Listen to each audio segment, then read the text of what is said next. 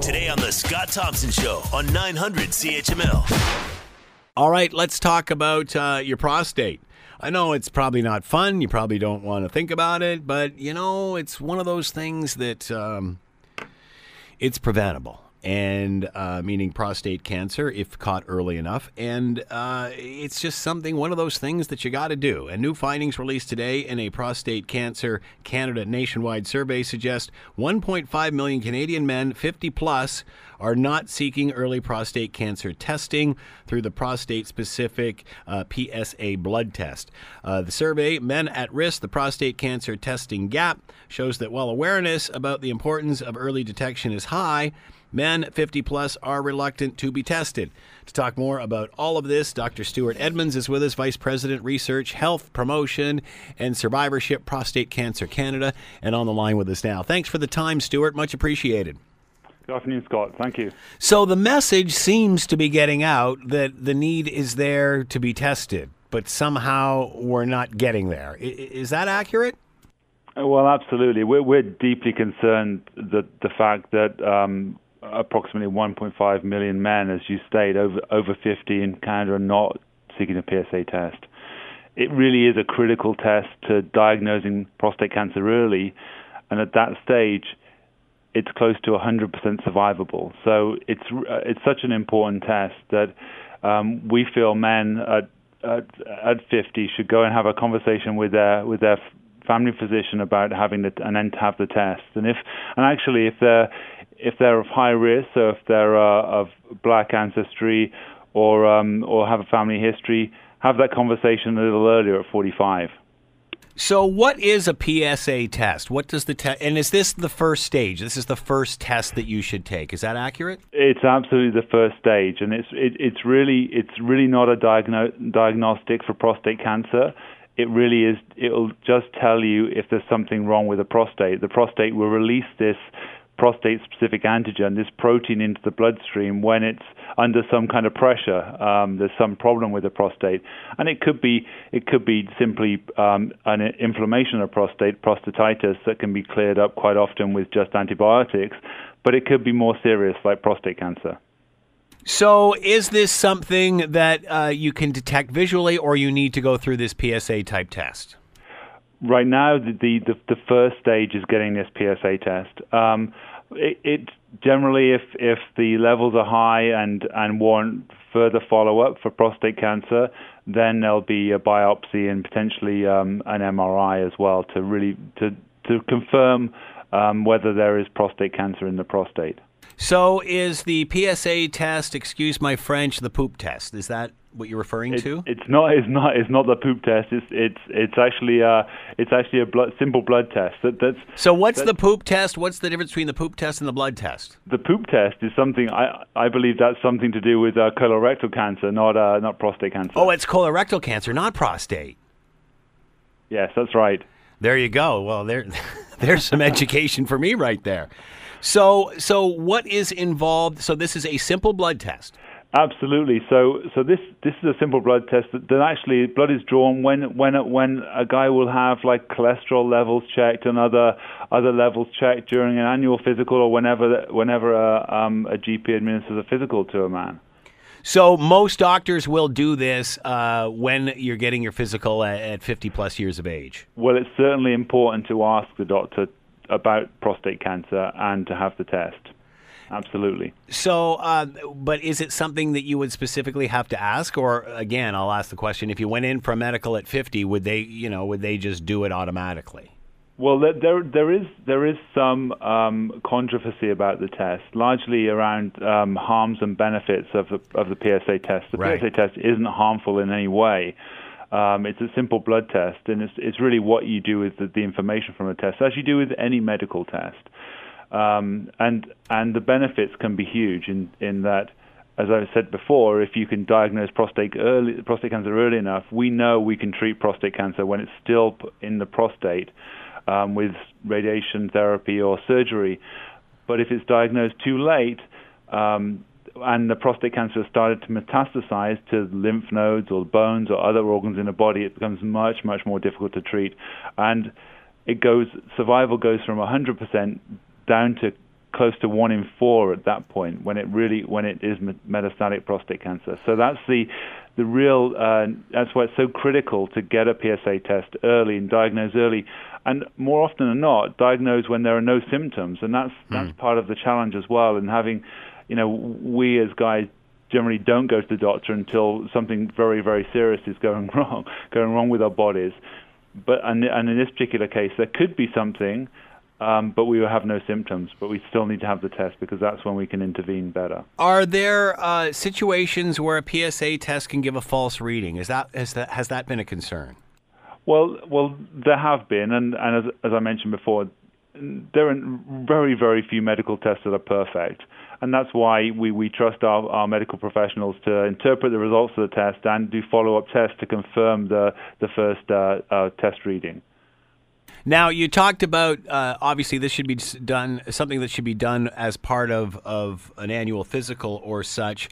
Uh, those that perhaps don't go for the annual physical, what are the symptoms? And, and I'm sure by the time you're getting to this stage, uh, you're in serious problems. But what are the symptoms of prostate cancer? What should people be aware of? Well, some of the some of the symptoms are uh, uh frequent urination, um, blood in urine, lower back pain. That's just um, just but there are many, many symptoms. Often symptoms that tend to be um, specific to the individual with prostate cancer. Uh, getting back to fear, uh, frequent urination, we hear that this is a problem with lots of middle-aged men. Does that necessarily mean it's prostate cancer? Not at all, and, and that's another part of the problem because um, as men do get older, as you rightly say, um, there is a, more, a, greater tendency to urinate more frequently, and so so you, so there's there's there's this other aspect that men will quite often write write off symptoms of prostate cancer as just you know normal aging. So, what is the difference between like a swollen prostate and prostate cancer? I mean, how how uh, how would the symptoms be different?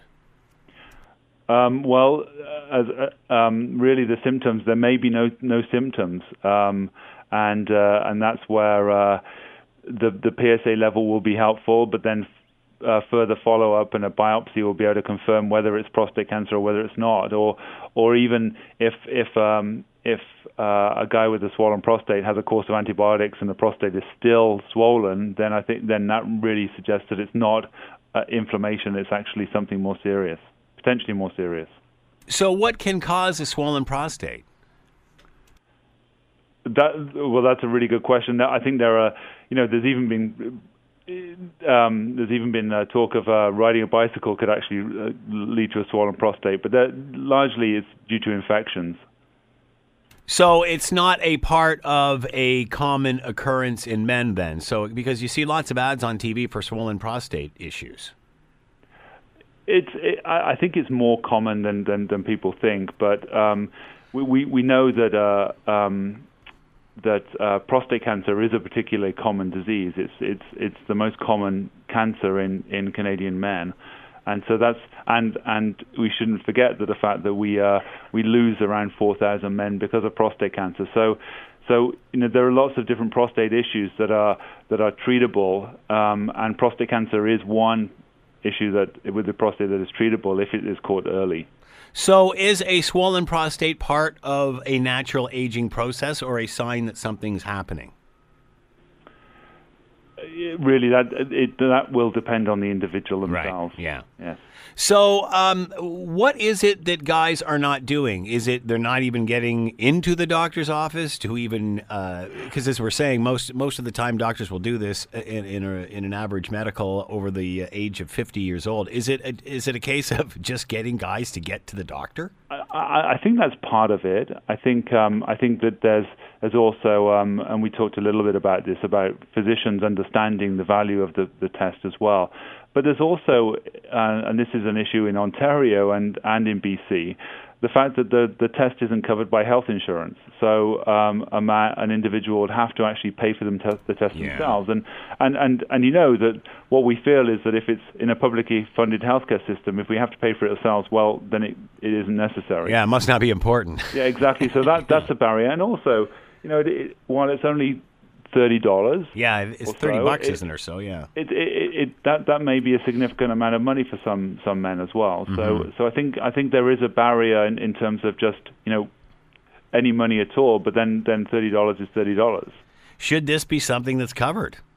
Well, this it, we feel it should be covered, and we're working hard with the Ontario government to to get it covered by OHIP. Considering uh, this is so common, how come it hasn't been already?